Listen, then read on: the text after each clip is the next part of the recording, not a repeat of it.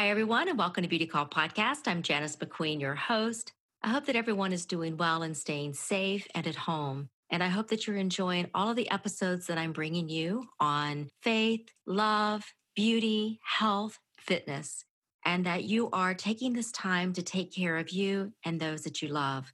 It's important for us to stay hopeful, to stay faith based, and to believe that it's all going to get better because it is.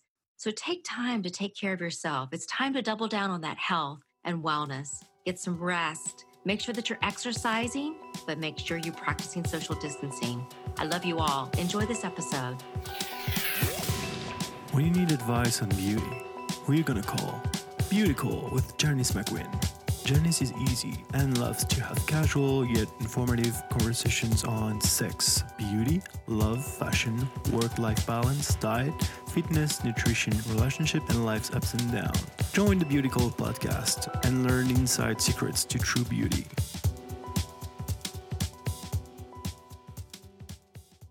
Hi, everyone, and welcome to Beauty Call Podcast. I'm Janice McQueen, your host, and today I have Tracy Lynn Rogers, who is going to speak on her platform of Your Tomorrow Starts Today.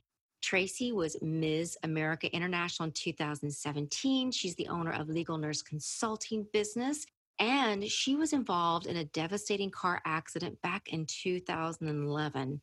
And she's going to talk about that and how it transformed her life. And through that journey, she has learned that adverse events and circumstances do not define you. Welcome to the show, Tracy. How are you? Hi, Janice. I'm great. Really excited to be on today. Thank you for having me as a guest.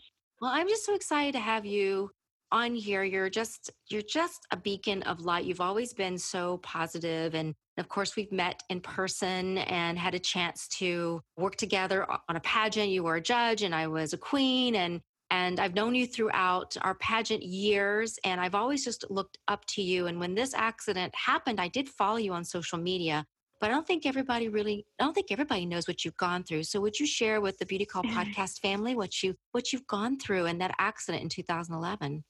Well, you bet, and I appreciate you asking. We kind of were talking a little bit earlier that it really kind of put into place the it, it really changed the direction of my life, I will say, in, in not just it, in a positive way, 99% of it in a positive way. But back in 2011, I was recently divorced. I've been divorced about a year, and the director of the Miss United States system had approached me and asked me if I wanted to compete for Ms.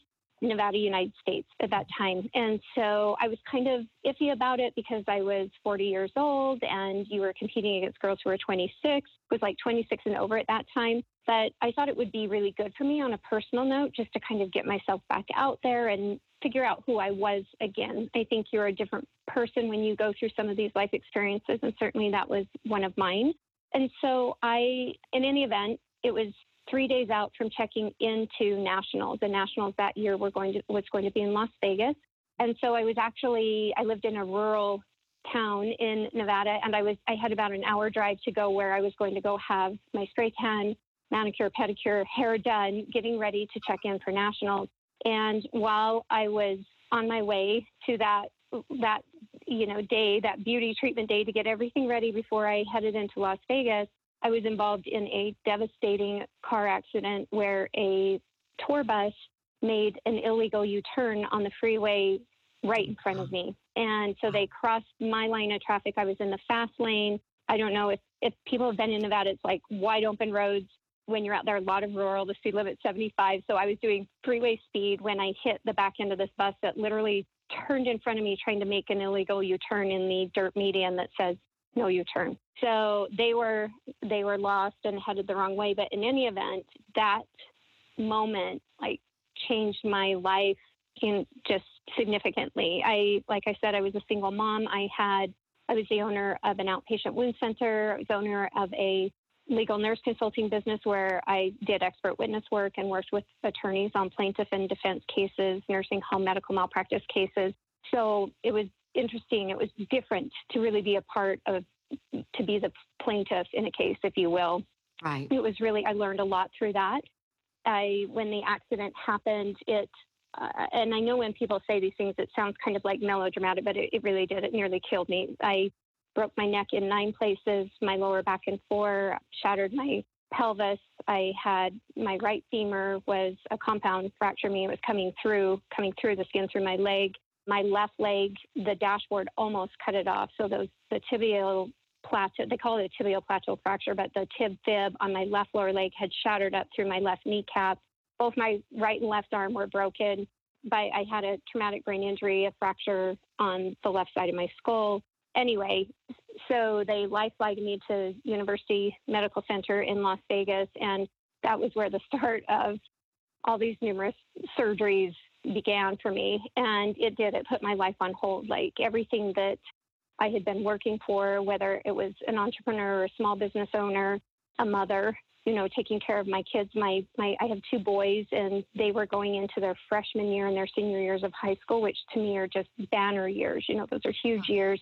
And I'm such a hands-on mom, so I felt like everything in my life was taken away from me. You know, I uh, was completely bedridden, for the first, I didn't even stand for the first time until 11 weeks and one day was the first time that I could stand. As a nurse, I didn't even know you could be non weight bearing on your arms. I knew you could be non weight bearing on your legs. Like they don't want you to stand on your legs.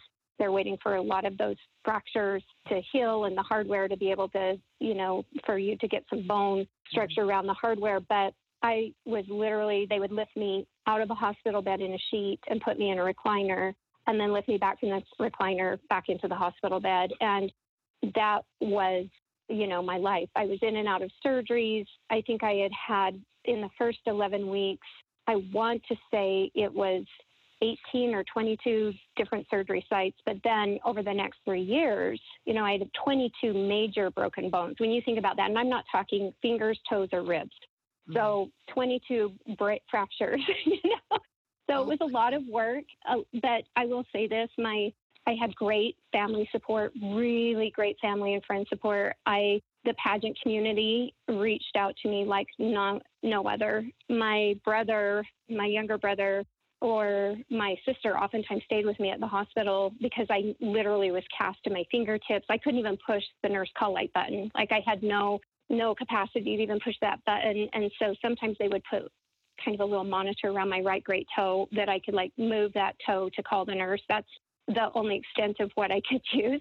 But my brother had said to me, "He's like, your my phone was crushed in the accident. It was in my center console, kind of like in the drink holder, and the whole inside of the car was just smashed." And they, so when they finally got my phone, it was just blowing up with people reaching out with love and concern. But it was really amazing to me, the pageant community that really women who I didn't even know, but maybe knew me for social media or knew my story were, what can we do? How can we help? You know, our love and prayers are sent for you. And, and honestly, that's really what got me through that were my friends and family. Lots of prayers, you know, it was a lot of work.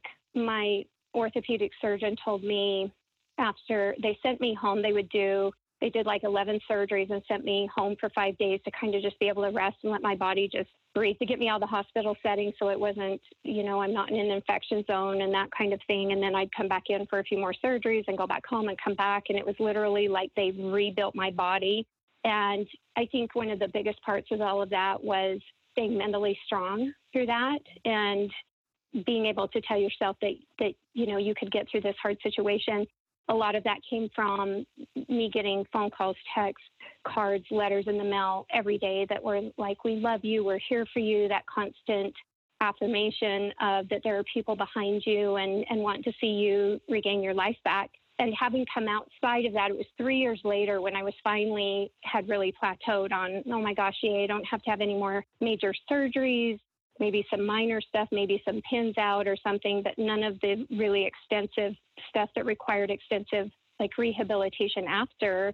And it was the after that was the hardest. I thought, you know, if you survived the surgeries, and I ended up with bilateral like collapsed lungs and had chest tubes in and things like that, had a lot of issues. But my orthopedist, like I was going to say, he said, now's where the real work starts when you go home. It's what you do with physical therapy, it's how hard you push yourself, it's how bad you want your life back.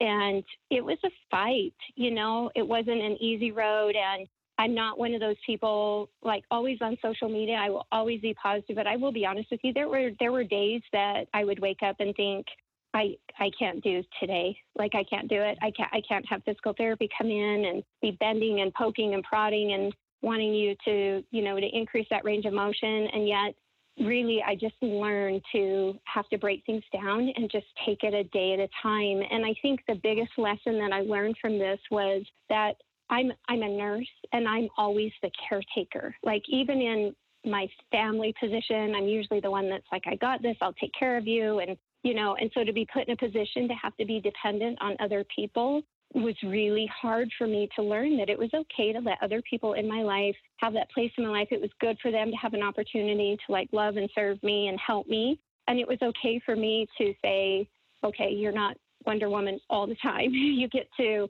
let your body heal and do what you need to do to get your life back. And, you know, both my boys race dirt bikes. We're a very active family, like beach volleyball. We love to travel, love scuba dive, snorkeling, all those kinds of things. And so my life was literally put on hold for about five years. And wow. what I had to learn was that I could still do those things. I was no longer, it, it just became that it was a version of those things. And what I really worked hard for was to be able to regain some normalcy in my life, some resemblance of what my life was like before. But I also learned that my body didn't like doing things anymore that it used to do before. Like I used to love to decorate my home or paint and just, you know, have a project, like redo a whole room. And there was one room, my son had wanted his room redone. It was like his senior year. And I'm like, yes, this sounds great. Well, I started taping off the whole room. And what would have taken a professional painter probably three days to do it took me 30 days to do it. And my body hated it, hated climbing up the ladder, climbing up downstairs. It just did not like that. And so I had to find out who this new version of me was. You know, what, what were things that worked for me still and what were things that didn't, and find some peace with some of that. That, you know, my life is, I used to be a big runner and obviously I had so much damage to my left side. I, I don't have the capability to be able to run, but I can certainly, there are other things that I can do to find, you know, some peace and some enjoyment in my life in that fitness sense still. Mm-hmm. But yeah, it was certainly a process. And so through that whole accident, it was five years later, one of my very best friends that I met my first pageant I ever went to. She and I became great friends, and she had reached out to me one day and she said, I think you need to go back and recompete. Well, and you need to take your story. Before we get to yep. that, let's break it back. Let's, let's talk about your recovery first. What was the first thing that you remember when you woke up? Well, I actually was in the in the car when I I was awake in the car. I'm sure I was out for a little bit because when I came to, there was like the white powder. The airbag had gone off. I mean, the steering wheel was right up against my chest. It's a wonder it didn't break my teeth or give me two black eyes. You know, it was the whole front end of the engine compartment was like in the car literally. If there had been a passenger with me, that person would not have made it. But so I woke up or came to, I guess I was more aware and I kind of looked down. I had white pants on and I could see a big blood spot on my big, like my entire thigh on the right leg was just covered in blood and sticking out was about a two inch shiny white. And, and, you know, I'm a nurse. I've worked ER, I've worked trauma. I, I think I was just, well, obviously, you know, I had a traumatic brain injury. I just wasn't quite all there. But I remember tapping it lightly with my right hand, like tapping the end of this bone, and it was so surreal. All of a sudden, it dawned on me. I'm like, that's my, that's my bone. That's my leg bone sticking out, and my left wrist was literally snapped off, hanging backwards.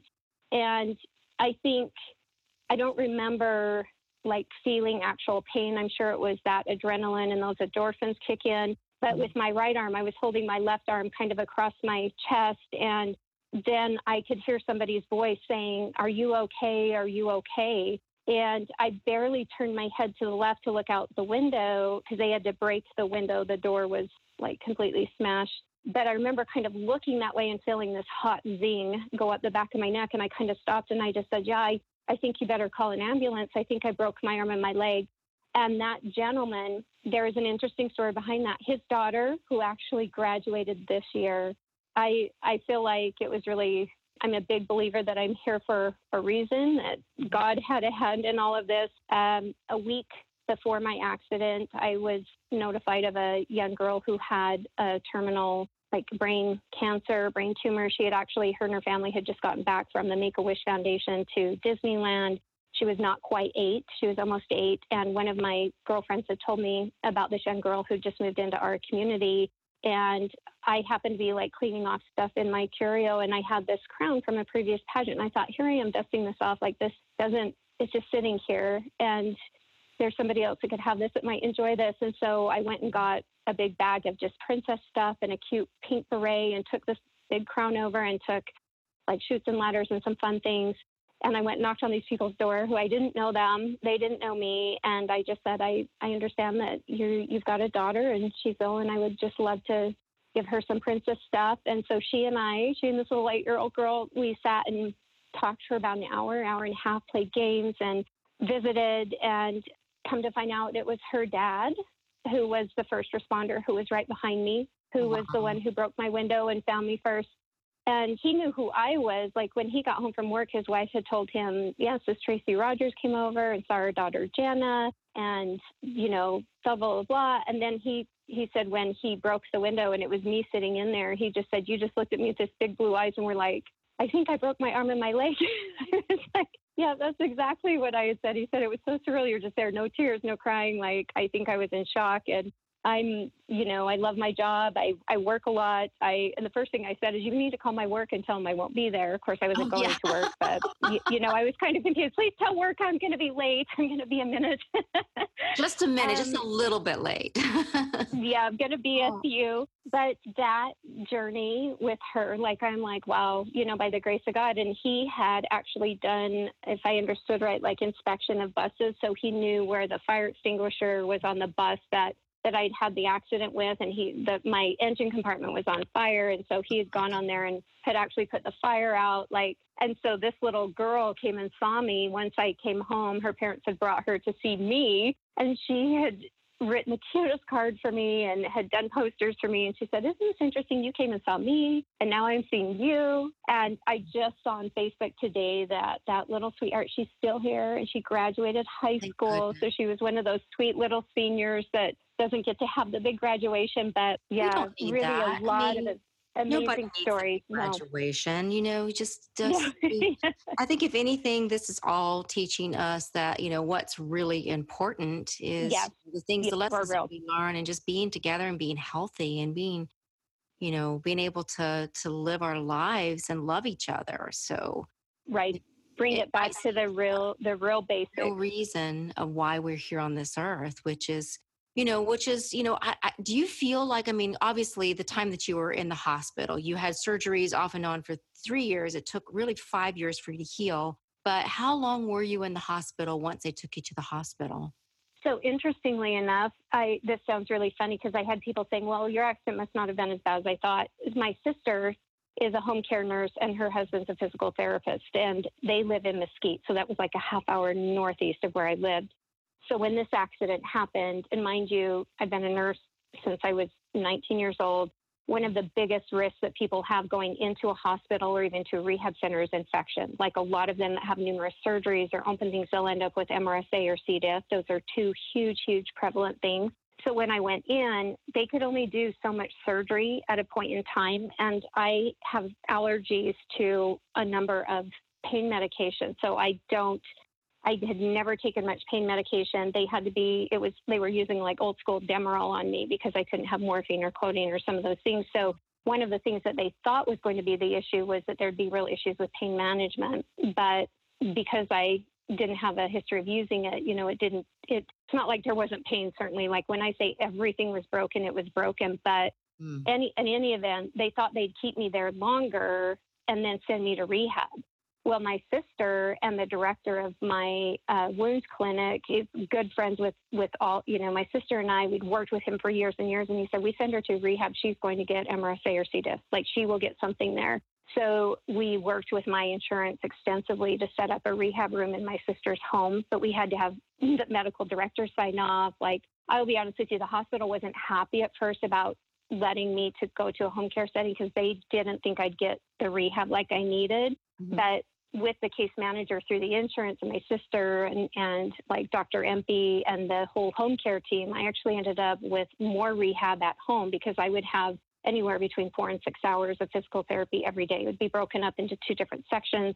But my sister actually had a pool. So at one point, when I was able to actually stand, like have some weight bearing on my legs, and I didn't have pins or casts or anything on, then I could start into pool therapy. And I think for me, like mentally, being able to be at a place where my boys could come up on the weekend and see me and stay, you know, at my sister's home. And there was just, I mean, anybody that knows me knows I, I really am. I, I'm like an extrovert. I'm that person that this social distancing has been really hard on because I am, you know, I like to be out doing things. So this created an environment where I could still have friends, family, people come see me, and there weren't restrictions as far as that, like in a rehab center. But I actually received probably more intensive therapy being at home. Mm-hmm. So I was only in the hospital for nine days that first time. And then they sent me home for four days. And then I was in the hospital for four days. And then I was home for like three days. And then I was in the hospital for three or four days, you know, and it was like that off and on, off and on, off and on for 12 weeks. And then I finally went home to my own home after 12 weeks, but I had to go home with what they referred to as a personal carry during the day because I still, like my kids would be in school, but there were still things like safety wise. I brought, you know, things that I, I, I couldn't even reach my feet yet to put my shoes on. So like one of my girlfriends, if I needed shoes on, her and her daughter would come over every morning, like at 7:30 in the morning, help me put my shoes on because I couldn't bend over. I still didn't have the range of motion in my hips to bend over. And I remember the first day I finally got my shoes tied, and I called her and said, "Oh my gosh, I got my shoes tied." And her daughter's like, "We don't have to go tie Tracy's shoes today," you know.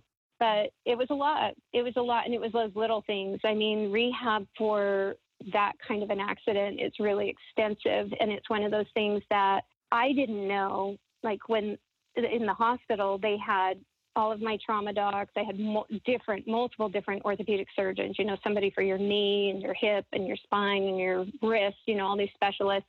And then pain management and the intensive care doctor and the trauma doctor. And they all had this big meeting with my family. And they said to them, you know, if she walks again, it will be, you know, six months to a year. She's going to be in a wheelchair. So you guys just need a plan for the long haul. So my family, nobody shared this with me.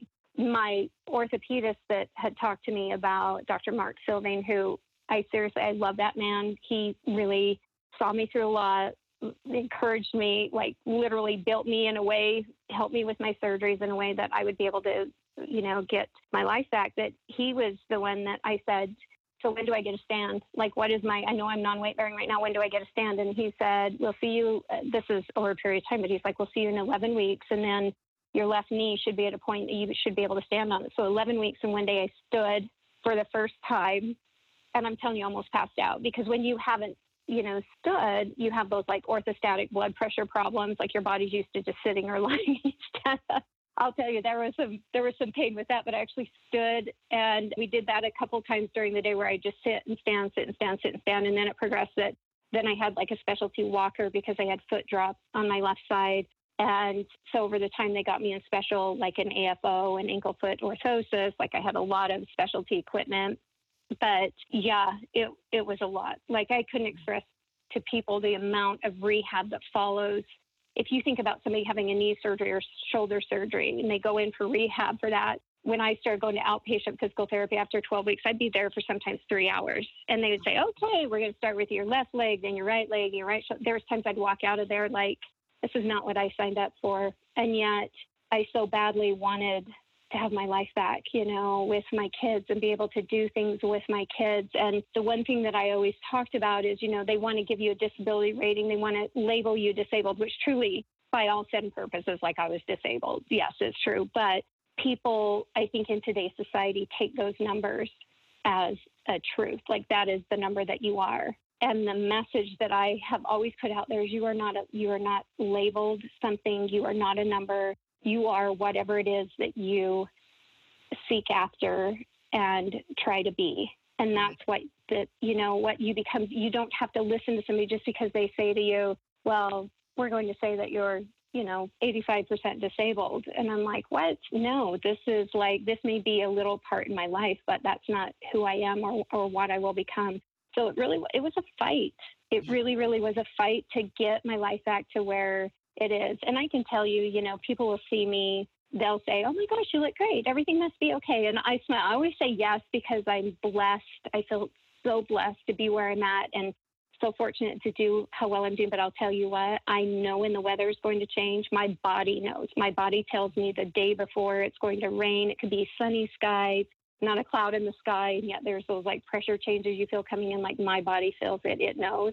And there's things that I still don't do, things that are still not the same, but you know, you just you just kind of have to figure out who this new person is coming out of that kind of uh, whatever it is. You know what I mean? Like I said, coming out of a divorce, who's the new Tracy? Coming out of this accident, who is the new Tracy? How, where do I see my life going from here? Is this going to be something that I'm going to let define me? Or is this going to be something that I'm going to say, no, I know who I am in my heart and my mind, and I want better than where I'm at right now. So that's something that I really those days. How did you get through those dark days of you were talking about at the very beginning how there were days you just did not feel like having someone come in and do poking and prodding and all of that physical therapy. But what got you through that? Because those are very dark days and you went through them for a very long time. And you know we're we're interviewing and we're talking right now in the middle of the covid-19 pandemic which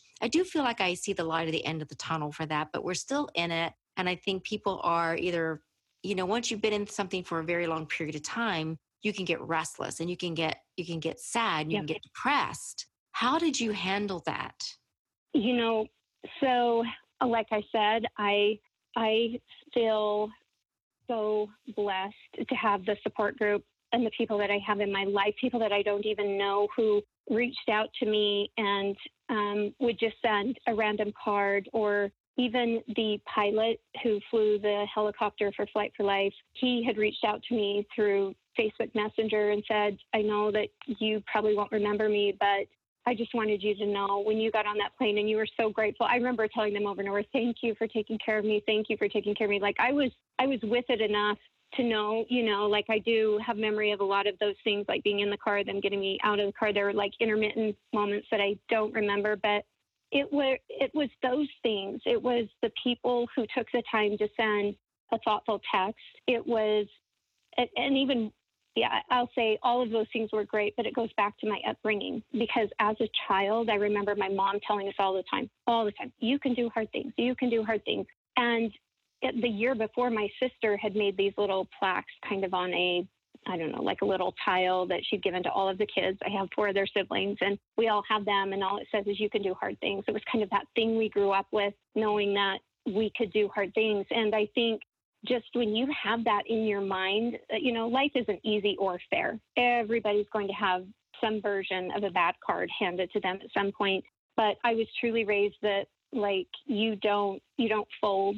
You don't just say I quit, I'm done you allow yourself those moments. I think that was hard for me to learn as well that maybe once in a while I just need to take an afternoon. I'm not a big I'm not a big crier because I don't know. It's just not like I'm very emotionally connected to people. But I had those moments of like a total breakdown, and it kind of scared me a little. Like, well, I can't quit crying. Why is this water coming out of my face? You know, but realizing that it was part of that healing process, like allowing yourself to have that, but also knowing that I think people can really track down a dark road if you allow your mind to go there. And there were times that I always just had to remember like that attitude of gratitude, you know, that old fashioned saying that I would rather be here with what I've got than not be here at all because truthfully that accident should have killed me. Even the trauma doctor said to me when i went in he said you have no idea how lucky you are to be alive. I do believe that. I believe that. But seeing even in the hospital you know there was always somebody that had it worse than i did. Like they put me on the burn unit even though i wasn't burned. It was because it was two patients per one nurse. And because I required so much, I had so much going on, they put me on that unit. And I remember them wheeling a man in across the hall from me. They had kind of these sliding glass doors, and I could see them bringing him in. And when I tell you the guy had to have been burned probably 75 or 80% of his body. And when they would go to do his wound care, this poor man just literally like hollering out, mm. just I just would lay there in my bed broken, couldn't even move anything but like my big right toe to call the nurse, right? But I remember thinking, I'm just so grateful that this is all I have and that I'm not burned as well, you know? And not to say that's that, good, you know, that point. takes away. Having yeah, but having gratitude mm-hmm. for where we are and no matter what trauma you've gone through or what you what transformation you're going through but just having that gratitude that it seems like it's a great way to have to to go through what you went through and to be able to come out you know like you are today and you know smiling and even though you have your difficulties i think it sounds to me like you're you had so much gratitude for everything that happened and how the all the people that helped you. Well and you know still continuing to have a life goal somewhere like knowing that i wasn't going to succumb to whatever it is they're like well this is as good as it's going to get. It's like no no it isn't as good as it's going to get because i know how i am and i had to dig deep like I had to dig for something deeper than I thought I even had in me to be able to do. And it really is empowering when you come through something like that and you continue down that road of like, look, I can do hard things. I think the biggest thing that I'm the most appreciative of with all of that is seeing, you know, because my boys went through that experience with me. Like I was not really not at home for about three months with them. They could come and see me and whatnot. And our life was significantly different for about the first two years after. Like it wasn't at all, it was just a glimpse of the life that we had had before. And yet they grew a lot. They are fine, fine, fine young men, like strong young men. And I love when I see that, you know, they'll post things or they'll say things, or even like my oldest son's cute little wife, she'll post things, she'll say, I know I can do hard things. And you know where that comes from? That wasn't even from me. That was from my parents who taught me that, that I've been able to relay that message onto them and that my kids, they can, they can do hard things and that we pull together and that's what we do. We help and support each other. But the other thing that I will just, I always try to put a note in is that I'm a firm believer that we as a people all together. We're here to help each other through this life journey. Mm-hmm. And when you have that little thought in your head or that little inspiration, you it's like, oh, maybe I need to reach out to so and so and just see how they're doing today, or maybe I need to handwritten letters. I'm telling you, snail mail goes a long way. It still does to get something in the mail that was handwritten that somebody took the time or to send a flower or even just a very thoughtful text like, hey, I'm thinking of you today and hoping you're doing okay those are the things that matter because those are the things that they always came at the perfect time. And I always encourage people don't ever ignore those little promptings or that thought or feeling that you have inside because I know that we are connected to people in some way. And when you're close to people and you have that feeling like, you know, they might be struggling today, just send out a thoughtful text because those were the things mm-hmm. that really got me through. Those were the Texts, things. The letters, the Zoom calls, the the Skype, yes, the phone calls. I mean, it's, yep all so important and and I'm so, you know, grateful that you are, you know, here with us today and you can share your story of hope and faith in your belief in God and your belief in community that now helps you be a pageant life coach and and you went on and I didn't mean to stop the story. I just wanted to sort of set the stage of what you went through and yeah. how traumatic it really was and the fact that your, your story is one uh, that people can look up to because you can overcome anything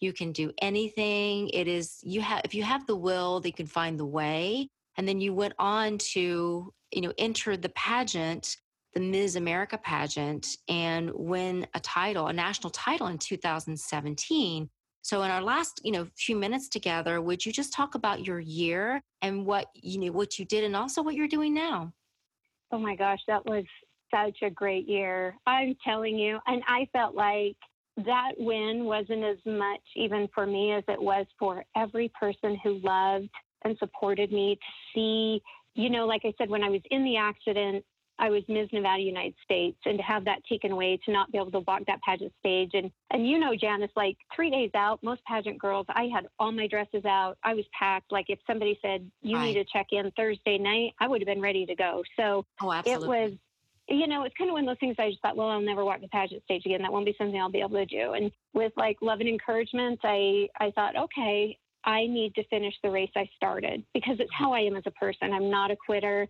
And people that know me were like, even if it is that you just go back to find closure in that, like, so I had to go, you know, you go back, you get a state title, and then you go to the national system. And I, you know, I came in there, I had been interviewed by numerous news and, and local news groups and in the newspaper, and, you know, like pageant hopeful coming back, and the Today Show had done a video. And you kind of go in there like, well, I'm kind of big deal. I almost got killed by a bus and now here I am. I'm back to, you know, do this thing. And you get there and the women that you're competing against, everybody has a story. Everybody has a story. Every one of those women were incredible. And I felt truly honored to like rub shoulders with those women. And some of my very best friends have been women that I've met in the pageant community. But yeah, when they when I had that crowning moment, I'm telling you, just my heart just swelled. I felt so much gratefulness and thanks, and to see like even you know my my sisters and my boys' eyes just kind of glistening, like it was as much of a win for them as it was for me. And then to have the next year to be able to share my platform and speak at numerous organizational events as a keynote speaker, sharing my Your Tomorrow Starts Today is what my platform is, and that is that message of hope and inspiration and perseverance that adverse events and circumstances don't define you. And so I I did. I had an opportunity to travel all over the US and be able to share that message and meet so many phenomenal people and hear their stories. You know, everybody really does have a story and they just want to be heard. And so it really opened the doors for me in so many ends, just not in the pageant world, but on so many ends. And to be able to work with other personal injury people or people who are going through hard times and to be able to say, you know, you can get through mm-hmm. this. You Absolutely. can get through this. You just have to believe in it. And so it was really a lot of fun. And then coming out of that, being able to have girls who, because I do, I own a company where I do expert witness work and I do a lot of deposition testimony and expert testimony, taking that skill set to the pageant industry and being able to say, this is how you speak mm-hmm. as an expert. Like it's, it's really not, not so different than it is like with pageant interviewing and being able to help these girls and women on their really a lot with platform development and interview technique. I'm a firm believer that a pageant is won in interview because of the way the scoring is set. Usually, interviews about 50% of their score. And so that's where you really, really need to show, you know, some high numbers. I mean, Janice, you and I both know that usually the winner of interview, if if they're not the overall winner, they're going to be in the top three somewhere. You know, Absolutely. that's well, generally that's, where they're at truly where you win the hearts of the judges and then they cheer for you. It for is the pageant. Yes, for the others, yes. It's an amazing, it's amazing conversation. We'll do more pageant deep dive a little bit later on because I will have yep. you on my pageant podcast and we'll talk about those it. ins and outs about your strengths and and helping that pageant transformation and how you help girls win. But how can we reach you if we want to get in touch with you? So I do have, I've got an email, pageantlifecoach at gmail.com. You can reach me that way. I do have, I'm on Instagram at Pageant Life Coach and also Legal Nurse One. Both of those, I've got two Instagram pages and my Facebook page is Tracy Jones Rogers. Yes, please feel free to reach out to me. You can message me through their email. Would love to hear from anyone that might have any questions or thoughts or want to share their story as well. Great. Thank you so much for sharing your story, your amazing story and Thank how you. that that message of hope and inspiration is alive and well. Thank you, Tracy. Thank you. Thanks so much for listening. I hope that you enjoyed this episode. And if so, please go to your favorite podcast platform and subscribe. Make sure if you're on Apple that you subscribe, rate, and review me on iTunes. And I would love your feedback. At any time, you could reach out to me on janicemcqueen.com and contact me or join my newsletter and give me the feedback of different subjects and topics that you would like to hear or if you would like to be a guest on my show. Thanks so much for listening and have a great day.